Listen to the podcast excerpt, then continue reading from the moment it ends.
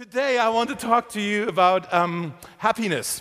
How many of you want to be happy in life? Can I just see your hands? Obviously, all of us, nobody here wants to say, My goal in life is to be miserable. No, of course not. We want to be happy, right?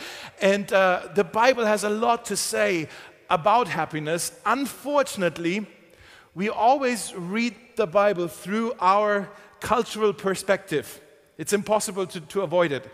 And so there's a lot of times we may misunderstand what the Bible says about happiness because we live in a world that is so hyper materialistic and hyper hedonistic. So when we see the Bible say something about happiness, we think it is the happiness that culture tells us what happiness is, okay? And so we need to unlearn maybe a few things and we need to ask God to give us a new perspective on what he actually means when he says happiness, when he says joy. Okay? Here's what Jesus didn't say about happiness. He did not say, and it's on the screen, go and follow your heart, and then you will be happy. He never said that. Go and follow your heart. He did not say, if you want to be my disciple, you, sh- you must do whatever makes you happy. He did not say, Go into all the world and preach whatever makes people happy. He did not say that.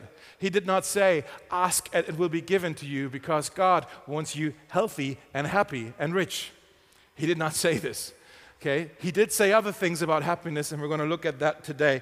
We need this new perspective. If you have your Bibles or your piece of paper, we're going to look at um, John chapter 8. Those of you watching at home, John chapter 8 is where we are. And let me just start reading it. Many of you may be familiar with this story, but let it speak to you afresh today. Okay, let God speak to you through this story now, this encounter that Jesus had with a woman who had messed it up. It says, At dawn, early in the morning, Jesus, he appeared again in the temple courts. He was there very often. And then all the people, they gathered around him, and he sat down to teach them. And then it says, The teachers of the law and the Pharisees, those were the people who were religious on the outside, but hypocritical on the inside. Jesus and them, they often had run ins with each other. Okay, they, Jesus challenged them. Was like, You're putting on a show here. You're putting on a mask. I don't mean a corona mask, an actual mask. You're trying to impress people with how religious you are, but your heart's not in it. Your heart's something else. And so he was looking right through them. And so they came and they brought a woman who was just caught in adultery. Let's just pause here for a minute and let's picture this scene. So they're in the temple. Jesus is doing a Bible study. He's sitting down. The people are standing around him to listen to him. And then these guys show up and they bring this woman caught in adultery. My first question is where was the guy who was involved in this adultery? Because it takes two to tango, doesn't it? Whereas, where was the guy? He was just left out. And also, what were you peeping at? When you caught this woman in adultery. I mean, this is kind of, it just gets really edgy here already, right? And they, they made this woman stand before the group. If she was just caught in adultery, she, very likely, she was barely dressed, if at all. Maybe she had like a little cover or something. This must have been, guys, the most humiliating moment of her life standing just caught in adultery, in shame, in front of all these men who were looking and staring at her, pointing fingers at her. And, uh, and then they say, they say to Jesus, Teacher, this woman who was caught in the act of adultery, she, she was just caught in the act of adultery. And then they say, In the law of Moses, it, it, uh, in the law, um, sorry, in the law, Moses commanded us to stone such women which actually isn't true. It is true that such women should be put to death, but stoning was just, I guess, what they added. Okay? So they say now, what do you say? What do you say we should do with her? And it says they were using this question as a trap in order to have a basis for accusing him. And this trap, we must give it to them, is a very clever trap. Because, well, let's look at this first. According to the law of Moses, uh, this woman was guilty and the law says if, if, you're caught in adultery, you must be put to death. And I know for us today in, in Berlin, it's so hard to get our heads around this, isn't it? I mean, just like, wow, this is, this is a cruel law. that's not a good law. Why, why, this, is, this is God's law? I, can't, I mean, it just sounds terrible that this woman should now be stoned to death. That's one of the most terrible ways you can die. It's like, wow, this is not, so not fair. Come on, they, are overdoing it. Yeah, she's, she's had an affair, but come on, who, you know, lots of people do that. It's like, come on, this is, this is a bit hard. This is a bit too much. Well, what we must know about the law of Moses is like, yes, it's, it was very hard. The rules were very hard, but also, um, the law of evidence, you know, what you must do to prove whether someone is guilty or not, were even stricter than in our country. So it wasn't just enough, in her case, it wasn't just enough for someone to say, I witnessed this woman come out of the bedroom with this guy. That wasn't enough. It wasn't even enough that, that someone says, I saw them lying under the blankets together. Even that wasn't enough. Somebody had to, actually, two witnesses had to, and I don't want your head to get too graphic now, but two people actually had to see the act. They had to watch them have sex, and that then it would hold in court, and then this law would apply. And so, because the, the law of evidence was so strict, um, almost never was anybody convicted. Lots of time people were accused, but almost never was someone convicted. It was very rare that someone was actually found guilty because you actually had to catch someone in, in the act. But here, this woman, she was caught. She was guilty. She was just caught in the act uh, of having an affair.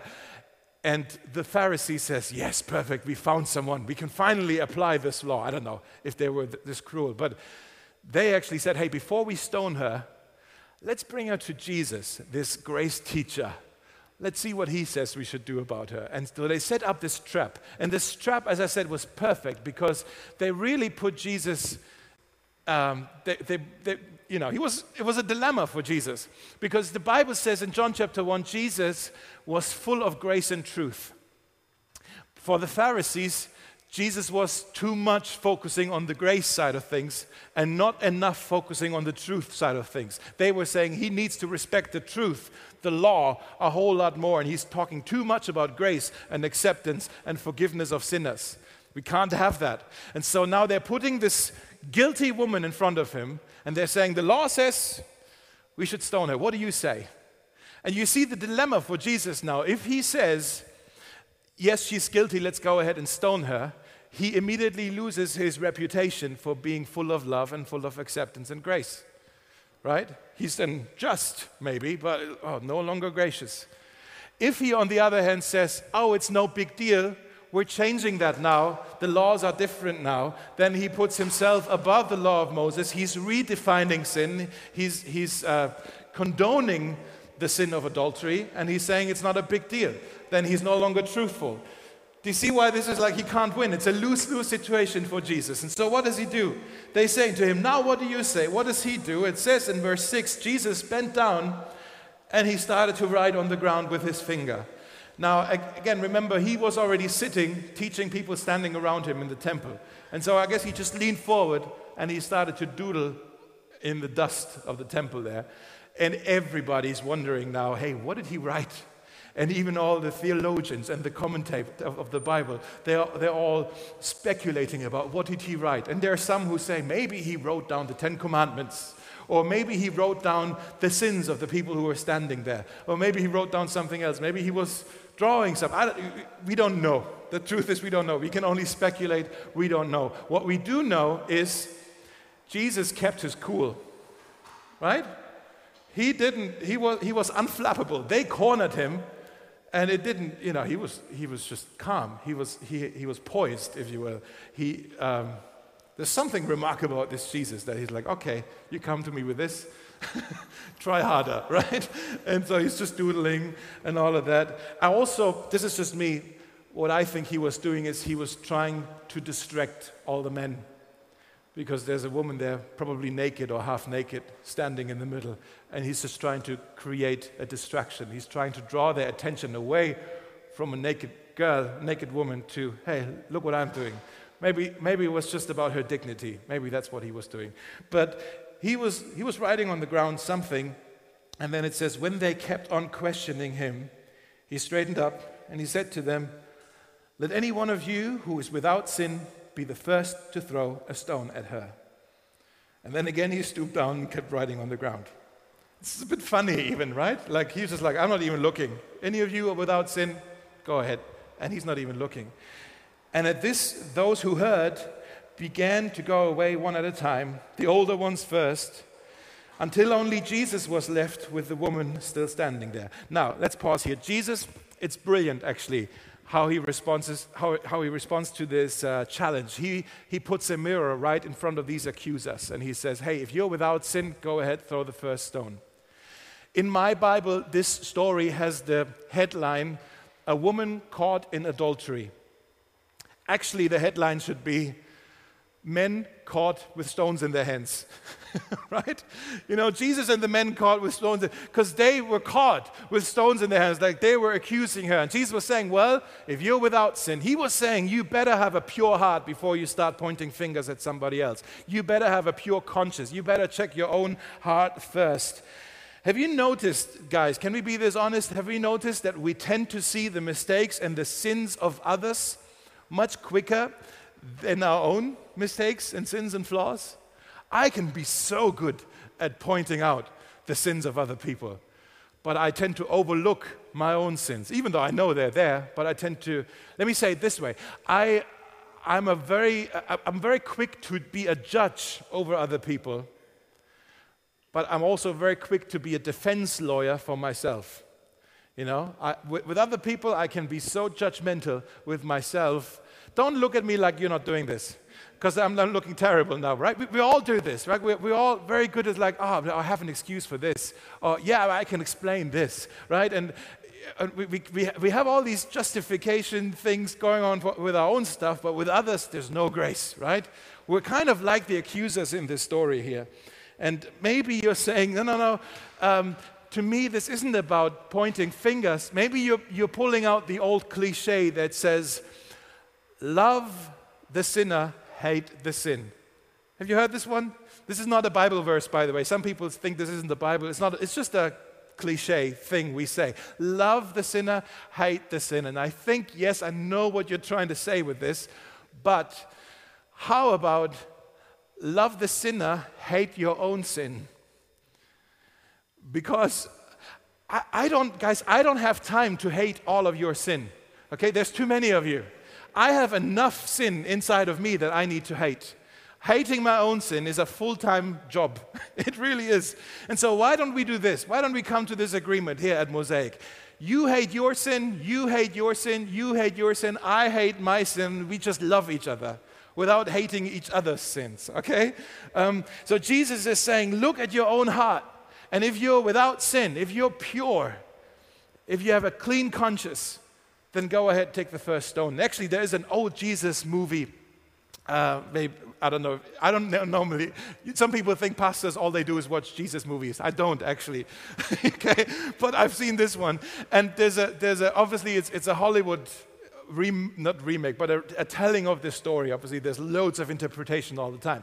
Uh, but the way they've set this up is when Jesus is asking this in this particular story, when, when Jesus is asking this, who of you is without sin, you know, throw the first stone, he actually picks up a rock. Uh, it's not said in the temple, it's said somewhere by a lake, different place, all of that. But he picks up a rock and he goes around to them. All right, who's without sin? He's really in their faces. It's, it's interesting. He says, Who's, who's without? Are you without sin? You take the stone. No? All right. Who's without sin? You know, and he's in their face. And obviously, no, they're just all, you know, no, I shouldn't have brought her here. You're like, you know, and, and they, he points the rock and he's like, who's going to take it? Who's without sin? And nobody does. And then he doesn't just drop the rock, like he doesn't just lay it down again, he actually throws it right in front of his uh, feet. And everybody jumps a bit, including the woman uh, sitting there, right? You know, who wants it? you know, can you picture it? And there's something about this throwing of the rock that's actually really powerful in, in this movie description. Because if you think about it, Jesus, Jesus is the only one there who's without sin. So if this is about justice, if somebody had the right to stone this woman, there was someone there who could have done it. There was Jesus. He could have taken the rock and just throw it at the woman, but he didn't. He also could have taken the rock and just throw it at the accusers, which that let's admit it, that would have been kind of funny. But uh, he also doesn't do that either. He doesn't throw the rock at the accusers. He also doesn't take the rock and throw it away as if there's no need for justice. Ah, this is fine, let her go. Let's, let's throw the idea of justice and punishment away. No, he doesn't do that. Where, he, he takes the rock and he throws it right in front of his own feet. In that movie, Jesus is saying something without saying it with his word. He's saying to this woman, I don't condemn you because I will be condemned for you. This rock of justice, this punishment, what this rock represents, I'll put it right in front of myself, in front of my feet. You won't be touched by even a single small stone of God's wrath, of God's judgment. Nothing will touch you because the whole mountain of God's wrath and God's justice will come upon me and I will be crushed under it. That's why it says in Romans chapter 8 there is now no condemnation for those who are in Christ Jesus because Jesus on the cross, he took our punishment upon himself. You get this, guys? I know we say this a lot, but let's be amazed that this happened. I hope you know this that that's the gospel, that Jesus took your punishment, He took it all upon yourself. And now, even though you're guilty, just like this woman was guilty, it's not like she wasn't guilty, she was guilty, but you can go free because Jesus took the punishment, the rock of destruction. It was, was he was crushed by it. Isn't that amazing? Thanks, Matthäus. the story doesn't end here. Oftentimes we end the story here and it's like, oh, Jesus, so clever, they all left, and the woman is free. There's, there's a couple of sentences at the end, and actually that's what I want to look at with you today um, because it's powerful. We, we, you know, the, the men, they all left. Jesus is now alone with this barely dressed woman. And then Jesus stood up, it says, and he said to the woman, Where are your accusers? Has no one condemned you? And she says, No one, sir. And Jesus said, Then neither do I condemn you. Go now and leave your life of sin. He's not saying, look at the order. He's not saying, if you go now and leave your life of sin, then I won't condemn you. Ooh, no, he's not. He's saying, I don't condemn you. Therefore, go and leave your life of sin. And here's what he also doesn't say. I want us to see the power of this by looking at what Jesus could have said, what I might have said, but he didn't say. Jesus doesn't say, I don't condemn you, therefore go now and follow your heart. He doesn't say, I don't condemn you, go now and just do whatever makes you happy. He doesn't say, I don't condemn you. Go, go back to your, to your man. Go, continue. He doesn't say, Go now, feed your physical appetite. He doesn't say, Go wild, there are no more taboos for you. You're free. He doesn't say that. He says, I don't condemn you. You're free. What are you supposed to do with that freedom? Go now and leave your life of sin. That's what. He, do you see the? You hear the urgency here? As if he's saying, like she's maybe, you know, maybe like this, and he looks down at her like, okay, you're free. I don't condemn you. Go now. You're free. Go, go quick. Go now. Go. Leave your life of sin. Go now. Don't go back to your old life. Go live for greater things. Go now. Do you see the urgency? Isn't that beautiful? how, how Jesus just releases her into an, an, a new opportunity and a new, a new chance she gets, right? I want to ask you this question. Why is it that so many of us, all of us, why is it that so often we struggle with temptation? I do it, you do it, we all struggle with temptation, right? Come on, we're in church, but we struggle with temptation. Yes. Are you still with me? Yes, okay. it's hard to tell behind the mask. I think there's loads of reasons why we struggle. I, I thought of two as I prepared this. The first one is, if you want to write this down, sinning is fun. Is it okay to say this in church that sin is fun? Right? I mean, you think, oh, how many of you would agree that sinning is fun?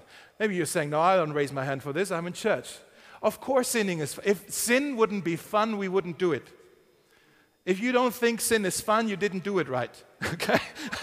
All right? No, sin, of course, there's something, there's something appealing about this. It's like, oh, this is gonna make me happy. I'm gonna feel good if I do this. I'm gonna be happy if I do this. Of course, that's what drives us. That there's a there's something that draws us. That's why temptation is such a struggle for us. Sinning is fun. But the, I mean, even the Bible talks about it. Hebrew Hebrews 11, it talks about the fleeting uh, the fleeting, what does it say? Fleeting pleasure. Uh, the joy of sin's fleeting pleasure. That's what it says. The joy of sin's fleeting pleasures, which means it's temporary. It's a temporary pleasure. It's fun for a bit, but afterwards, not so fun anymore, right? afterwards, not so fun anymore. And so the temptation is always um, an empty promise. That's what we need to just get into our heads. It's always an empty promise. It promises something that it can't deliver. You're being promised satisfaction. You're being promised fulfillment. It's like, oh, if you do this, you will be happy. You deserve this. You're going to feel good if you do this. But then afterwards, you feel emptier than before. It's an empty promise. The second thing why we struggle with temptation is our hearts aren't trustworthy. Uh, and you're thinking, oh, can I say this in Berlin? Our hearts aren't trustworthy. Yes, our hearts aren't trustworthy. This, this thing called, you know, follow your heart, which is uh, almost a mantra in Berlin, isn't it? Go, just follow your heart, do whatever makes you. That's terrible advice.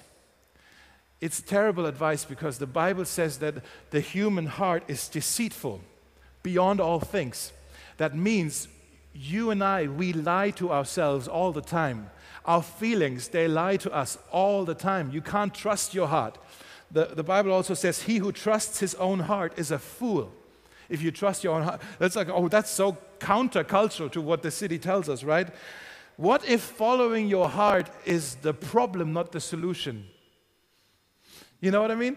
We always think, oh, the solution to this is just follow your heart. Well, what if actually that's the problem? why we get ourselves in trouble so many times is because we follow our hearts. Have you ever wondered about, about this woman, how she ended up where she ended up? We don't know anything about her, really. Um, some people say, oh, yeah, this was Mary Magdalene. Actually, the Bible doesn't tell us this was Mary. It's just, I think, this was added later. We don't know who this woman was. She's not mentioned, her story isn't mentioned, so we can only speculate. Did she wake up that morning and says, "Oh, today is a great day to wreck my marriage and ruin someone else's marriage as well"? it's maybe, but that's not that's unlikely. That's not how most affairs actually happen. What if in her life, and I'm not trying to justify what she did, what she did was wrong. She was guilty, remember? Like we are guilty. But what if temptation had a way with her and it just messed her up? step by step by step by step. What if, and I'm maybe putting this into a modern day context, if this, were to, if this would have happened in Berlin, in our church, what if this was a God fearing woman involved in ministry and she couldn't talk to any about it, but her marriage was flat? Her husband, I mean, she loved her husband when they got married, but it just kind of, you know, you know, and they just kind of tolerated each other. They were roommates. with each other, not really married.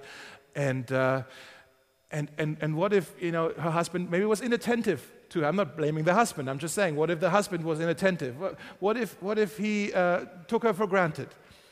And she just kind of felt left out. But then she also went to work, and she worked with different kinds of people. And there was a colleague she had who was just a really nice guy, and he was funny, and he was kind of good looking as well. And uh, and what if, you know, they kind of get to know each other, and uh, after a while, this colleague starts to compliment her work. And he says, I really like your ideas for this project. And I was like, oh, somebody sees me. That makes me feel so good, right? It's still so innocent, nothing happened. But you can see things are getting shaky, right? Actually, not yet, but what if one day he's not just noticing her work, he's noticing her hair? I was like, you you, you look different. Your hair looks, looks great today. And, and she says, Thank you. I've done my hair. My husband has noticed that I went to the hairdresser, but thank you, you know. And she's like, Oh, this feels good. And she finds herself kind of looking forward to interactions with this guy. And then one day, uh, ooh, he's following me on Instagram. Ooh, he's liking all my pictures and he sends me heart comments and fire comments. Ooh, that makes me feel so good. And she posts things just hoping that he will respond to them. And then one day, maybe they stay late at work and he opens up about his marriage. about his marriage and about his wife and how she's not what he hoped she would be and how he's so frustrated in his marriage. And then maybe a few weeks later, he confesses to her and he says, I think I made a mistake. I think I should have married someone like you. And you see how, like, one, it's still like one innocent step at a time, seemingly innocent step at a time, they started to play with the fire. And then she realizes, man, I'm really falling for this guy. I love the compliments and the attention he gives to me. I'm falling for this guy. And, but I know it's wrong. It feels right, but I know it's wrong. And so she starts to talk to her girlfriend about it. And she's like, I start to have these feelings for him, and I start to, uh, you know, I, I deserve to, to feel appreciated and, and, and have the attention, and my husband doesn't give it to me, but this guy does. And the girlfriend says, Girl, you should just follow your heart. You need to follow your heart. You do you, boo. right? And so, one seemingly innocent step after another, and then one day she finds herself barely dressed and encircled by men staring at her in the most humiliating moment of her life, and she's thinking, How? How did I end up here? What happened? How did I get here? Temptation is an empty promise. It promises you fulfillment, and we buy into it. It's like, oh, this is going to be fun. Our hearts are deceitful. We buy into it, but then at the end, we're left emptier than ever before. But Jesus says to her, Go now and leave that life. Leave your life of sin. And I know when you, when you hear that, the, the go now and leave your life of sin, it sounds a bit like go now and stop having fun, right? Go now and be really Christian. Oh no, leave your life of sin. That means I can't do anything anymore. I'm going to be miserable. Here's the lie. Every week now we've looked at a lie. If you want to write this down, here's a lie we believe. I believe it. You believe it. I'm sure some way it's there that we believe holiness and happiness are opposites.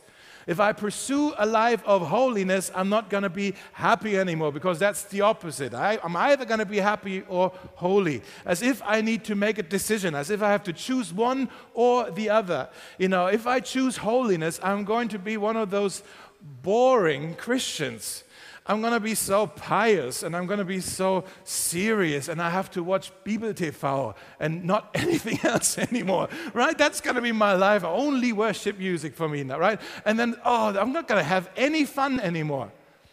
There's a lot of Christians who believe Christians aren't allowed to have fun. Right? If that's you, you came to the wrong church. because we want to have fun. Amen. We want to have fun in this church. We, ha- we have a good father and there's a fly. We have a good father, and just like, you know, I, I, have two kids. I love when my kids are having fun. I want them to be happy. And so, our good father, he wants us to have fun. He wants us to be happy. The problem isn't that we think we can't have fun, the problem is we're looking for the fun in the wrong places, right? We, we think, oh, this is going to make me happy. This is going to make me happy. And so, that's our, that's our problem. Um, Max Lucado, I don't know if you've heard of him. He's an author, pastor. He uses an illustration of a fish. Maybe you've heard this illustration. Other preachers, I'm sure, have used it, but I'm going to use it now as well. I'm going to steal it, but I've credited Max Lucado. So it's his. If you don't like it, it's Max, okay? So I don't even know him, but it's Max. so he used the example of a fish, and he asked the question Would a fish be happy on the beach?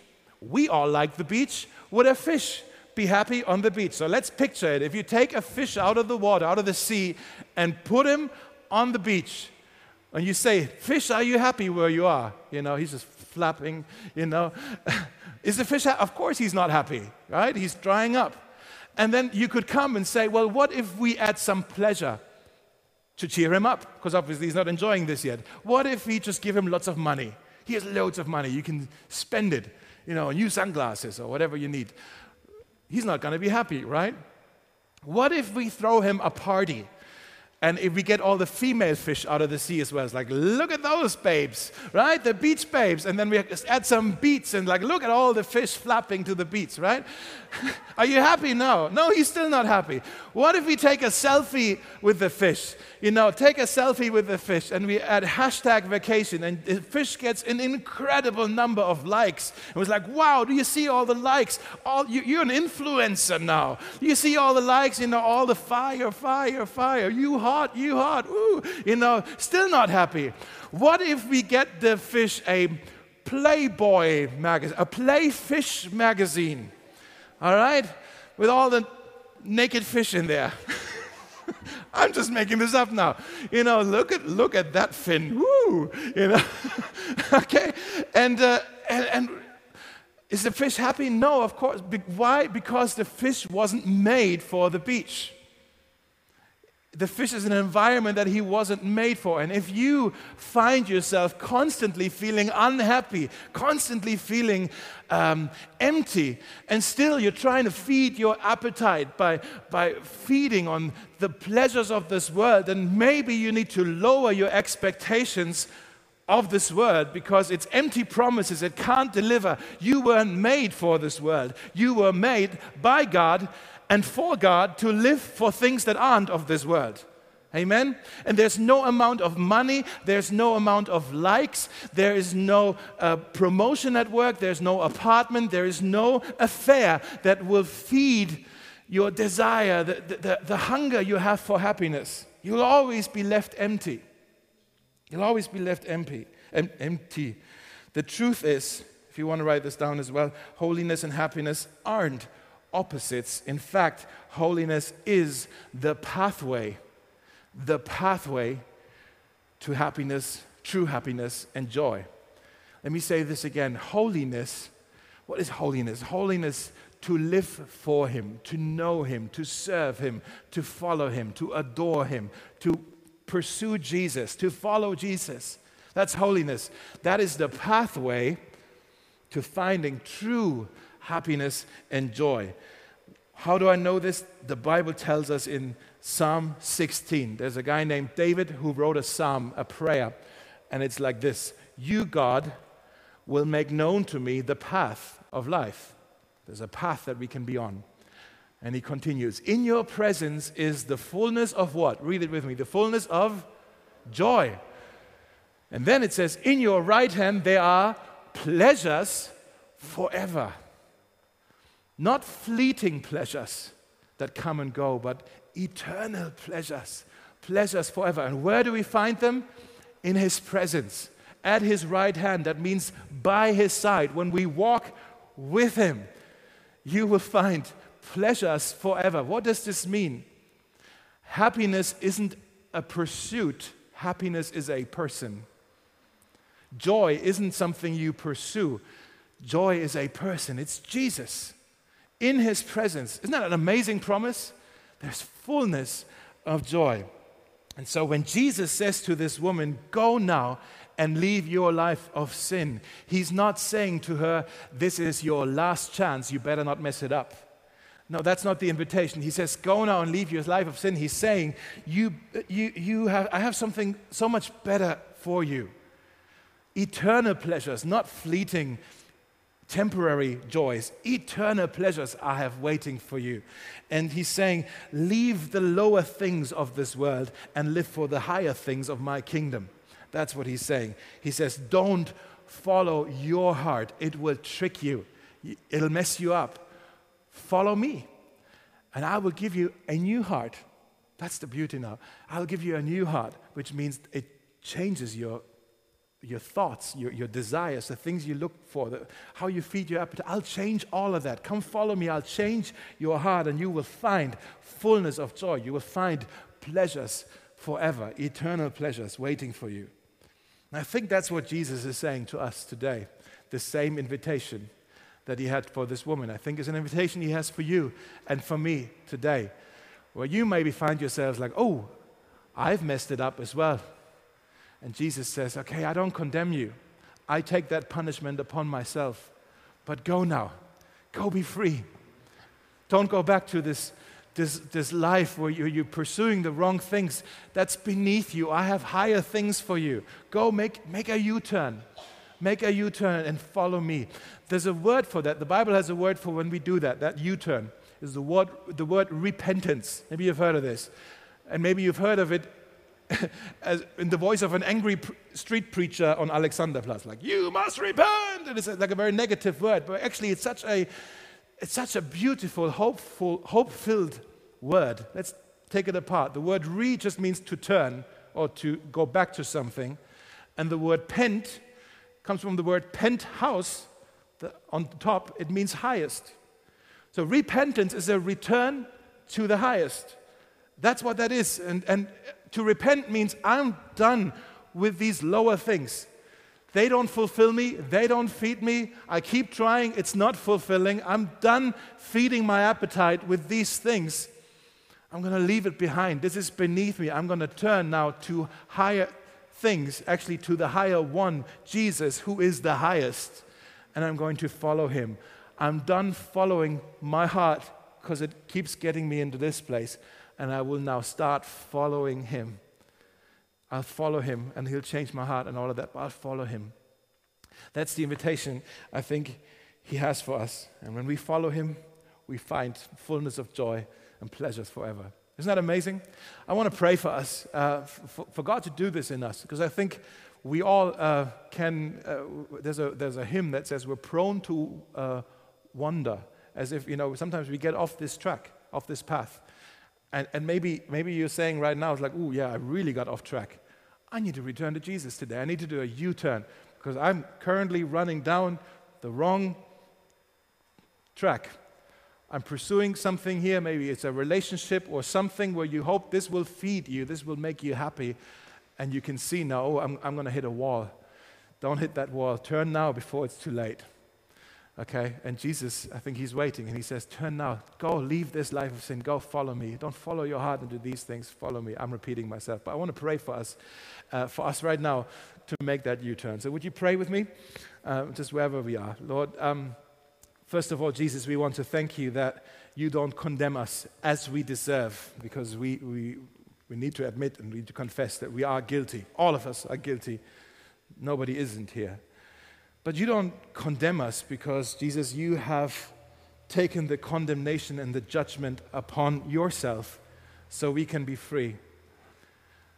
I just want to pray, Jesus, that you would give us um, wisdom to steward this freedom. We don't want to abuse this freedom and keep chasing after the wrong things that get us in trouble, that hurt us, that hurt other people, that leave us empty help us to follow you, to seek holiness. This is what you call us to to follow you, to seek you, to serve you, to pursue you. And, and holiness, we're starting to understand maybe now that holiness and happiness aren't opposites. Holiness is the pathway to true happiness and joy. So we want to go on this path with you because we, we want, well, we, we've heard this is by your side as we walk with you. That's where we already find pleasures forever. And at the end, we know that pleasures isn't stuff or any kinds of material things. The pleasure forever, Jesus, that's you. The Father. Help us to enjoy you. Help us to enjoy the Father as you lead us to Him. I want to pray, especially if there's someone here, maybe right now, and you said, I've never invited this Jesus into my life. Maybe you want to do this right now. This is the best decision you can make in your life. And you can do that by just praying. In your heart, you can just pray a prayer that I'm going to say, and in your heart, you can just pray, Me too, God. Whatever Dave's just saying, that's my prayer too. And so you can say something like this Jesus, I admit today that I've been running after the wrong things, and they left me empty and actually even more hungry than I thought I was. Jesus, I want to be done with these things. Today I learned, today I'm starting to understand that you have a different path for me a path that leads to true life, to true fullness of joy, a path that leads to yourself. I want to know you, Jesus. I want to get to know you. I want to follow you. And so I, I want to say sorry for the things I've done. I ask for forgiveness and I turn now. I repent. I turn to you, the highest, to the higher things. I want to start following you as much as I know how now. That's my prayer. I want to follow you and get to know you more and more. Amen.